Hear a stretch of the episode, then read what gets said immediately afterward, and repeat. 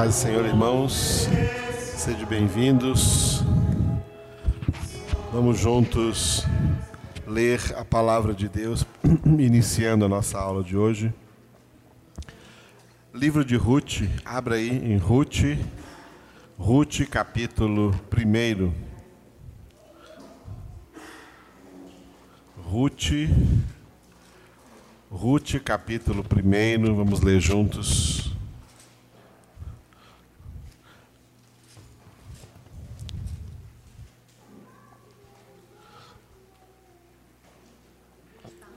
Ruth depois de Juízes e antes de Samuel. Pequenininho aí, Ruth, só tem quatro capítulos, nós vamos ler só o primeiro capítulo. Ruth.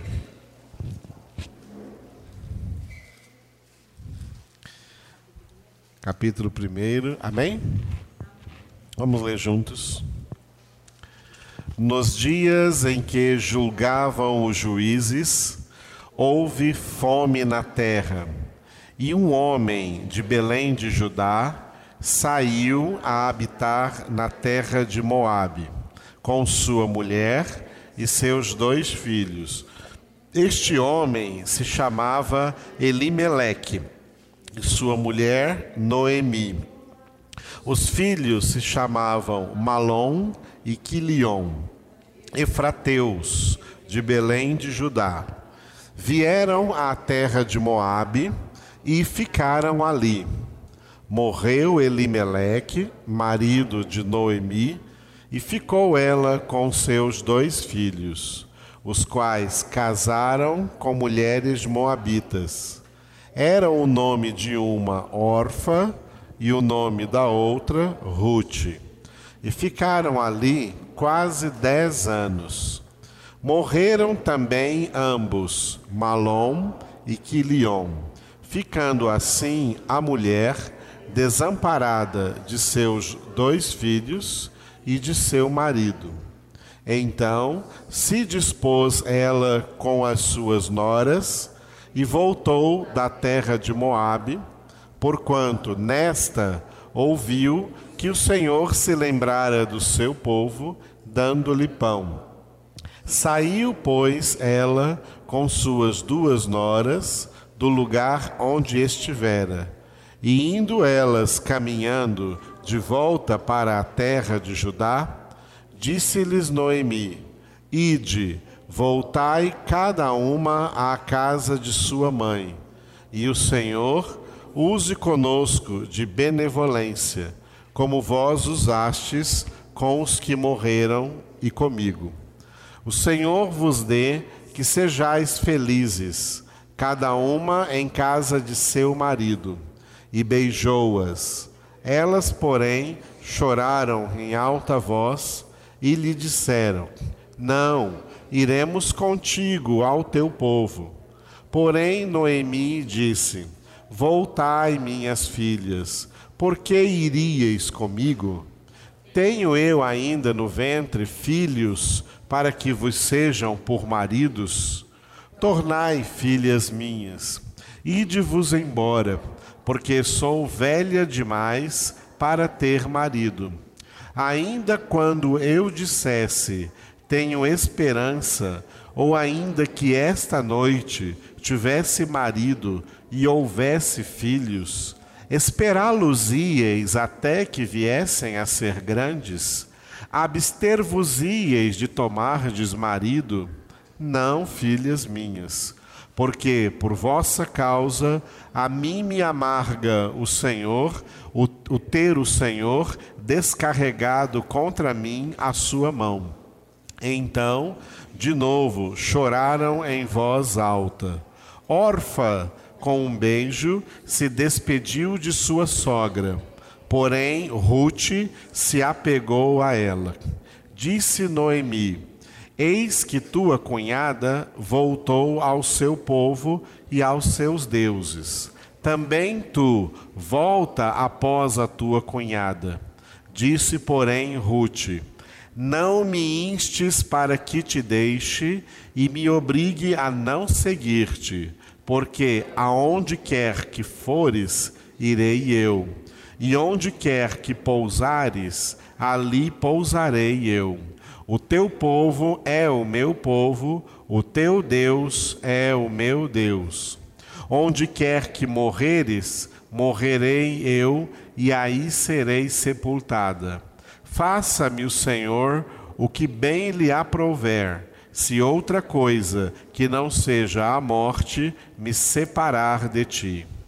Vendo, pois, Noemi que de todo estava resolvida a acompanhá-la, deixou de insistir com ela. Então, ambas se foram, até que chegaram a Belém. Sucedeu que, ao chegarem ali, toda a cidade se comoveu por causa delas. E as mulheres diziam: Não é esta Noemi? Porém, ela lhes dizia: Não me chameis Noemi, chamai-me Mara, porque grande amargura me tem dado o Todo-Poderoso. Ditosa eu parti, porém o Senhor me fez voltar pobre. Por que, pois, me chamais Noemi, visto que o Senhor se manifestou contra mim e o Todo-Poderoso me tem afligido? Assim voltou Noemi da terra de Moabe, com Ruth, sua nora, a Moabita, e chegaram a Belém no princípio da cega da cevada. Aleluia. Oremos ao Senhor. Obrigado, Senhor, pela tua presença conosco aqui nessa noite.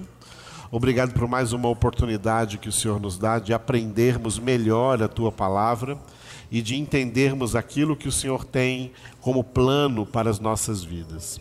Te glorificamos, Senhor, e louvamos o teu nome, porque o Senhor chamou a cada um de nós para aqui estarmos reunidos.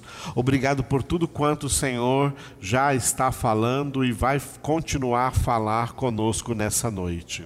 Abre, Espírito Santo de Deus, nossas mentes, nossos corações, abre o nosso entendimento para que entendamos a palavra do Senhor e que essa palavra edifique as nossas vidas purifique-nos dos nossos pecados, santifique as nossas almas na tua presença. Obrigado, Senhor, porque a tua palavra é alimento diário para as nossas vidas. Por isso, te adoramos, te glorificamos, rendemos graças ao teu nome e nos consagramos a ti nessa noite, em nome do Senhor Jesus. Amém. Glória a Deus. Muito bem, queridos. Vamos começar então a nossa aula com essa parte que é a introdução ao Antigo Testamento. E hoje, na nossa introdução ao Antigo Testamento, nós vamos encerrar a primeira parte do Antigo Testamento, que é chamada de livros históricos. Tá? Os livros históricos vão de Gênesis até Esther. Então, nós estamos encerrando aqui hoje os livros históricos. Semana que vem vamos entrar nos livros poéticos ou sapienciais, né, que vai de Jó até o Cântico dos Cânticos de Salomão. Muito bem, encerrando então essa parte chamada então de livros históricos, nós temos três pequenos livros aqui, ó. livros que podem ser lidos de maneira bem rápida. São livros pequenos, dois de dez capítulos e um de, e um de treze capítulos. Né? Esdras, Neemias e Esther. Tá? Começando pelo livro de Esdras, lembrando que esses três, esses três livros eles foram escritos basicamente na mesma época que foi no tempo da restauração de Judá. Eu falei na aula passada como Judá foi levado para o cativeiro. Estão lembrados disso? Vocês têm aí anotado no seu caderno, né? Como que o povo de Judá foram levados para o cativeiro babilônico em três levas. Falei isso para vocês? Falei, né? Em três levas. A primeira leva, Nabucodonosor levou a classe alta, os mais ricos, junto com eles foi o profeta Daniel, muito bem. Depois foi a classe média, e junto com eles o profeta Ezequiel. E por último, a classe baixa, que era para ir junto o profeta Jeremias, mas não foi. Só os livros. O livro de Jeremias e o livro das Lamentações de Jeremias já, já, estava, já estava escrito. E esses livros foram então levados para o cativeiro, para que o povo de Deus lesse a palavra de Deus lá e soubesse como se comportar no cativeiro. 70 anos depois que esse povo ficou lá no cativeiro, quando o cativeiro acabou, eles foram então devolvidos à sua terra. Por quê? Porque a, a dinastia de Nabucodonosor e os seus filhos, que reinaram na Babilônia, perderam poder para a Pérsia. A Pérsia foi uma nação que cresceu muito politicamente naquela época, e então ela tomou outras nações, fazendo dessas nações suas escravas. E a Pérsia tomou então a, a nação da Babilônia, de, da dinastia de Nabucodonosor, e os persas começaram a reinar sobre a Babilônia. E como lá na Babilônia estava o povo de Israel, o povo de Judá, os descendentes de Judá, de Benjamim e de Levi, que foram levados por Nabucodonosor há 70 anos pela Babilônia, Deus falou com o rei Ciro. O rei da Pérsia se chamava Ciro e Deus falou com ele. O que Deus falou com o rei Ciro está no final do segundo livro das Crônicas e também e é repetido aqui no início do livro de Esdras. O que é uma dica que esses livros todos foram escritos por Esdras. Então abra na sua Bíblia agora, abra no segundo livro das Crônicas para você comparar comigo essas duas essas duas passagens. A passagem do segundo livro das Crônicas para o livro de Esdras. Segundo livro das Crônicas, capítulo 36. Último capítulo do livro das Crônicas. Todo mundo encontrou aí? Nós vamos ler juntos os dois últimos versículos. Versículo 22 e versículo 23. Segundo livro das Crônicas, capítulo 36, versículos 22 e 23. Amém? Leiam comigo. Porém, no primeiro ano de Ciro, rei da Pérsia, para que se cumprisse a palavra do Senhor por boca de Jeremias, despertou o Senhor o espírito de Ciro, rei da Pérsia, o qual fez passar pregão por todo o seu reino, como também por escrito, dizendo: Assim diz Ciro, rei da Pérsia: O Senhor, Deus dos, dos céus, me deu todos os reinos da terra e me encarregou de lhe edificar uma casa em Jerusalém, que está em Judá. Quem de, de entre vós é de todo o seu povo, que suba e o Senhor, seu Deus, seja com ele. Aleluia. Aqui terminou o segundo livro das crônicas. Agora veja como começa o próximo livro, que é o de Esdras. Vira a página aí e veja como começa Esdras, Esdras, capítulo 1, com as mesmas palavras que terminou o livro das crônicas. Então leia comigo aí agora, Esdras, capítulo 1, do versículo 1 até o versículo 3. Prontos? Juntos. No primeiro ano de Ciro, rei da Pérsia, para que se cumprisse a palavra do Senhor por boca de Jeremias, despertou o Senhor o espírito de Ciro, rei da Pérsia, o qual fez passar pregão por todo o seu reino, como também por escrito, dizendo: Assim diz Ciro, rei da Pérsia: O Senhor, Deus dos céus, me deu todos os reinos da terra e me encarregou de lhe edificar uma casa em Jerusalém de Judá. Quem dentre vós é de todo o seu povo, seja seu Deus com ele, e suba a Jerusalém de Judá, e edifique a casa do Senhor, Deus de Israel. Ele é o Deus que habita em Jerusalém. Pode ler o 4 também, ó todo aquele que restar de alguns lugares que, em que habita, os homens desse lugar o ajudarão com prata, ouro, bens e gado, afora as dádivas voluntárias para a casa de Deus, a qual está em Jerusalém. Glória a Deus. O rei Ciro o rei Ciro era um rei persa, né? Dessa grande nação chamada Pérsia, que cresceu naquela época e tomou a Babilônia, e o povo de Israel estava na Babilônia.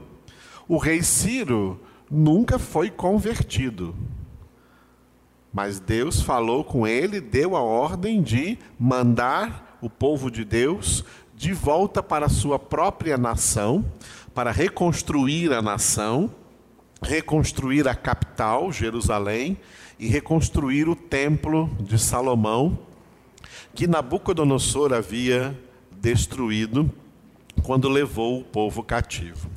Então, o povo foi para o cativeiro babilônico em três levas.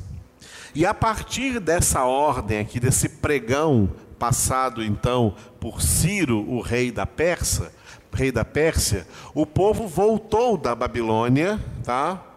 O povo voltou, o regresso então, regresso da Babilônia, regresso da Babilônia para a terra de Judá. O povo voltou também em três levas. Eles foram levados em três levas, cada uma demorou um período de tempo para ir para a Babilônia, e eles, for, e eles retornaram, regressaram para a terra de Judá, também em, em três levas. A primeira leva chamava-se é, a leva de Zorobabel a leva de Zorobabel. Quem é esse Zorobabel aí, com esse nome esquisito aí? Zorobabel. Zorobabel, ele é um dos descendentes de Judá, é um dos descendentes de Davi. E ele faz parte da descendência, da genealogia de Jesus Cristo, que você lê em Mateus, em Mateus capítulo 1. Tá? Então, Jesus é descendente aí de Zorobabel. Zorobabel é descendente de Judá, descendente de Davi. E Zorobabel foi o que liderou essa primeira leva voltando para Judá.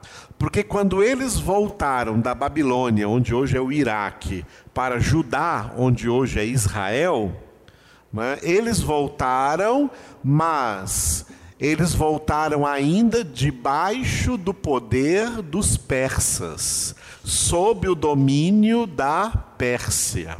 Então o rei Ciro nomeou um deles, um desses judeus, nomeou a Zorobabel para ser o primeiro governador da terra de Judá depois do cativeiro, mas ele estaria governando em nome do rei da Pérsia. Tá?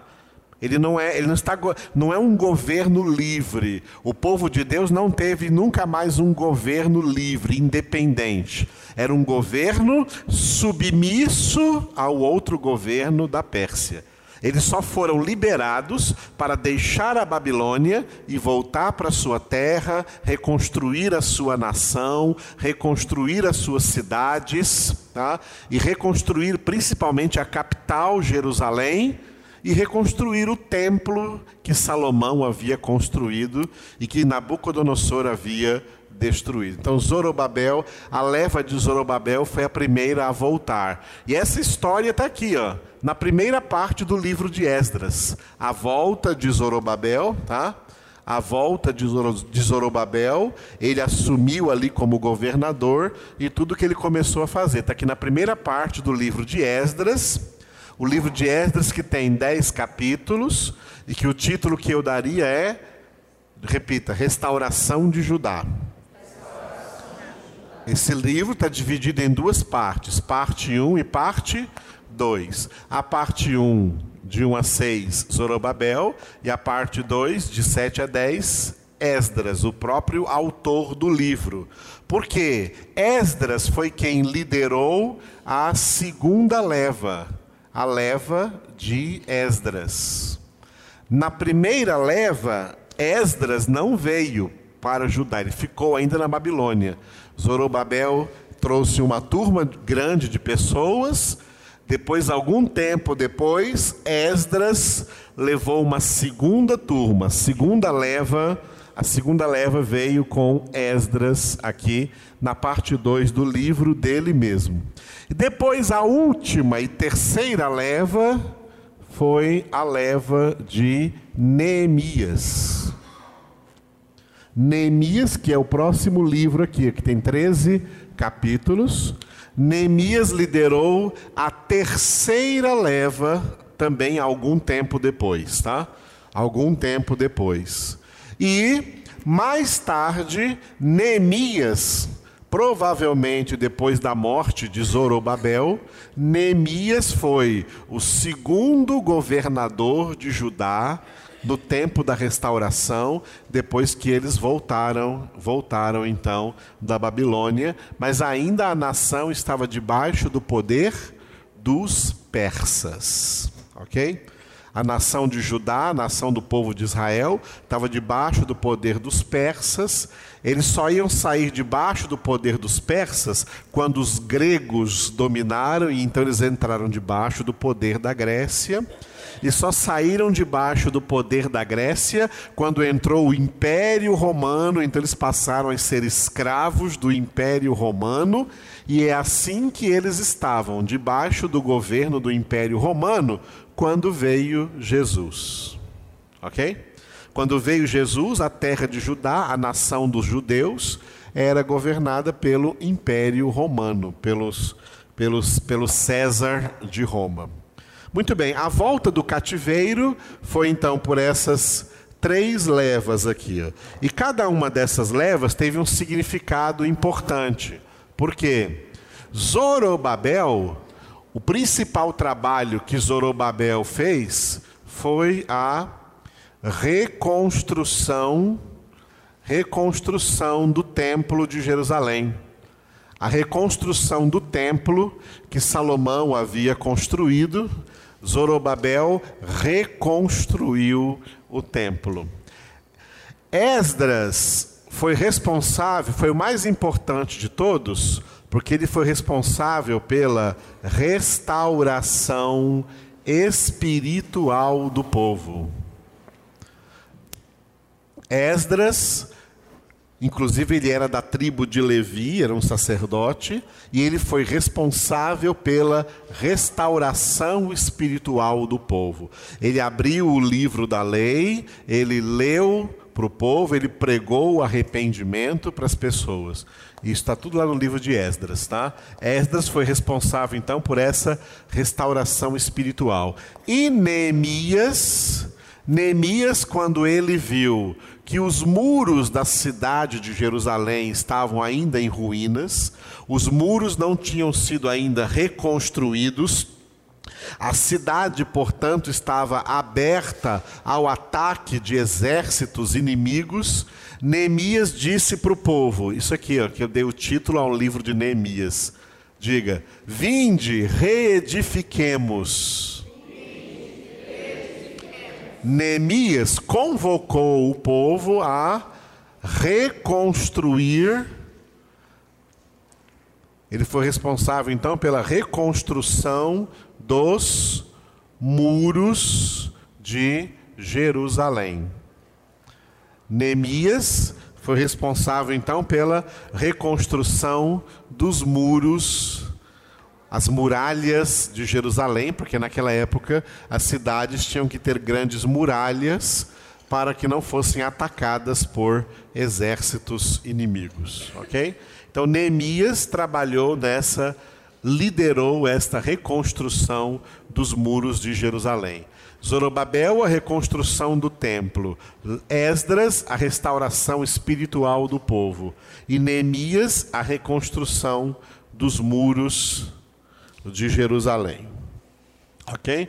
Essas foram as três levas pelas quais o povo de Israel voltou do cativeiro babilônico. Mas teve muita gente de Israel que não quis voltar porque eles ficaram 70 anos na Babilônia, se estabeleceram lá, alguns abriram comércios, lojas e ficaram trabalhando. E na época que na época que foi liberado para eles voltarem para a terra de Judá, eles preferiram, por razões econômicas, sociais, ficar lá na Babilônia, porque eles já haviam se estabelecido ali muito bem, então não quiseram mais voltar para a sua nação de origem.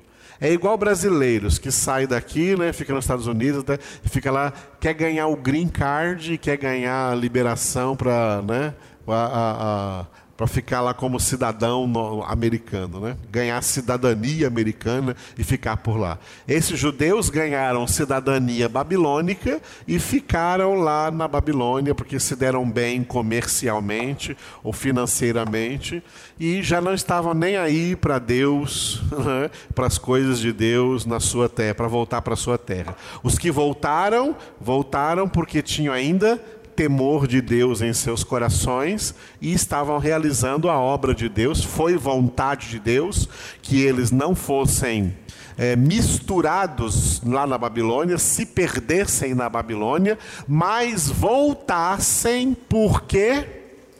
Porque a linhagem messiânica ainda estava acontecendo ali no meio deles, através da tribo de Judá. Amém? Glória a Deus. Entenderam isso? Muito bem. Ah, então, o livro de Neemias, nós vimos o livro de Esdras, né? O livro de Neemias tem duas partes também. A primeira parte eu dei o título de Neemias, porque foi a data da última leva, a leva de Neemias, o retorno de Neemias, está aqui na primeira parte, capítulo 7, e como ele já começou ali a reconstrução dos muros de Jerusalém. E a segunda parte do livro de Neemias, do capítulo 8 a 13, trata-se também dessa reforma espiritual aqui realizada pelo sacerdote Esdras. Ok? E o último livro histórico, então, depois de Neemias e antes de Jó, é o livro de Esther, que também tem dez capítulos. O título que eu daria é, diga comigo, Livramento Soberano.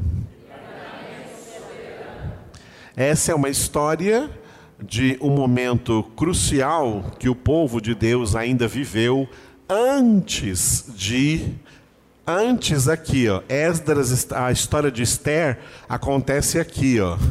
A história de Esther acontece aqui, ó. Antes da terceira leva. Aqui acontece a história de Esther. O tio de Esther, que é esse Mordecai aqui, ele volta para Jerusalém junto com Neemias na terceira leva. Tá? Mordecai vai, volta para Jerusalém junto com Neemias aqui, na terceira leva. Nesse período, nesse período, é, Israel foi ameaçado de extinção, porque o diabo possuiu um homem chamado Ramã, lá nas, nas províncias da Babilônia, ainda onde o povo, o povo de Israel estava. E esse Ramã, que odiava os judeus, ele intentou aniquilar, matar todos os judeus. Era Satanás, através dele, querendo destruir, atingir a linhagem messiânica para impedir que chegasse até Jesus Cristo. Nesse meio tempo, Deus levantou então Esther, que era do povo de Deus, para casar-se com Xerxes, ou outro nome de Xerxes era Assuero, o rei Assuero, que também tem o nome de Xerxes, e como rainha, ali ela conseguiu interceder junto ao rei e impedir que Ramã destruísse o povo judeu, e na verdade Ramã é que foi destruído, Ramã é que foi morto. E o tio de Esther, que deu a ela muitas orientações, foi honrado e ele voltou para Jerusalém. Esther não voltou, Esther ficou porque ela ficou casada com o rei.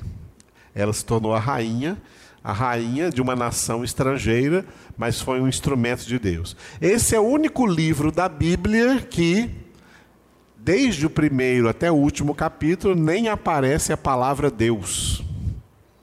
A palavra Deus, Senhor, nem aparece nesse livro.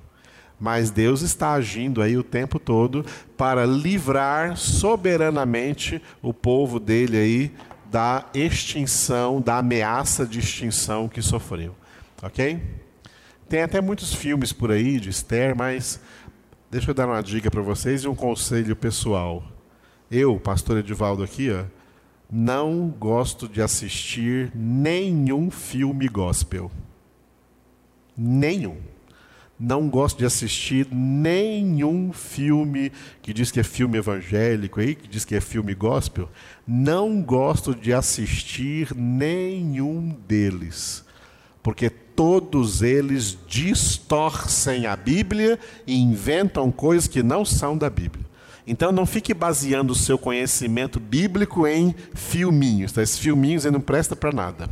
Leia a Bíblia, que é muito melhor. É lendo a Bíblia que você vai ter o conhecimento da verdade. Esses livros inventam aí muitas coisas, né? Ok? Fizeram um filme de Noé aí completamente desviado da Bíblia. Fizeram um filme do Êxodo completamente desviado da Bíblia, né? O Moisés era o Batman, nunca vi um negócio desse. tinha nem né? Então não tinha nada a ver. Então, ah, não, não fica acreditando nesses filmes por aí, não. Tá? Paixão de Cristo, do Mel Gibson, que fez maior sucesso. Tá? Cheio de, de doutrinas antibíblicas, de cenas e de ideias antibíblicas naquele filme. Então, não vale a pena. O que vale a pena mesmo é, é ler na palavra, conhecer a palavra de Deus pela própria palavra. E também não fica assistindo essas novelas da Record, não, tá? Dez Mandamentos, não sei do que, Rico e Lázaro. Tudo isso é porcaria. A porcaria, desvio totalmente da palavra. Você pensa que está aprendendo Bíblia, você está desaprendendo Bíblia. Tá? Leia Bíblia. Leia Bíblia, não fique grudado em televisão, tentando, pensando que vendo esses filminhos e novelas vai entender alguma coisa de Bíblia e não vai entender nada. Ah, é lendo Bíblia, lendo a palavra de Deus. Esse livro de Esther, ele tem uma introdução, um desenvolvimento e uma conclusão, né? Os dois primeiros capítulos, né? Os dois primeiros capítulos focam no casamento, tá? Assuero, o rei Assuero ou Xerxes, desposa a Esther, se casa então com a Esther. O desenvolvimento do livro é a vitória judaica, do capítulo 3 ao capítulo 9, a vitória judaica sobre esse Ramã, que tentou então aí aniquilar o povo de Deus ali, quando estava ainda na Babilônia, na, na província da Babilônia.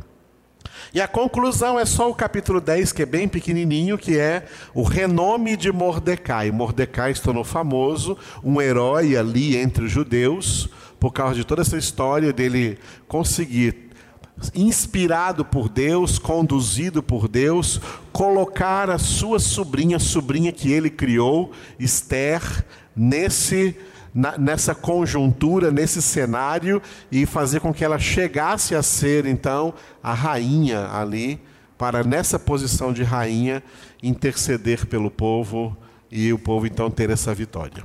OK? Em nome do Senhor. E aí o povo de Deus foi preservado, foi soberanamente, livre da aniquilação e voltaram então para a terra, para a terra de Judá. Esse foi o período da chamado período da restauração, em que o povo de Deus é restaurado de volta à sua terra. Nesse período também, tá? Nesse período aqui da restauração, aqui junto com Zorobabel, na leva de Zorobabel, estão os profetas Ageu e Zacarias. Dois profetas lá do finalzinho do Antigo Testamento. Ageu e Zacarias são profetas, então, dessa época aí da restauração, eles voltaram com Zorobabel na primeira leva e profetizaram para o povo de Judá aí nesse, nesse período da restauração.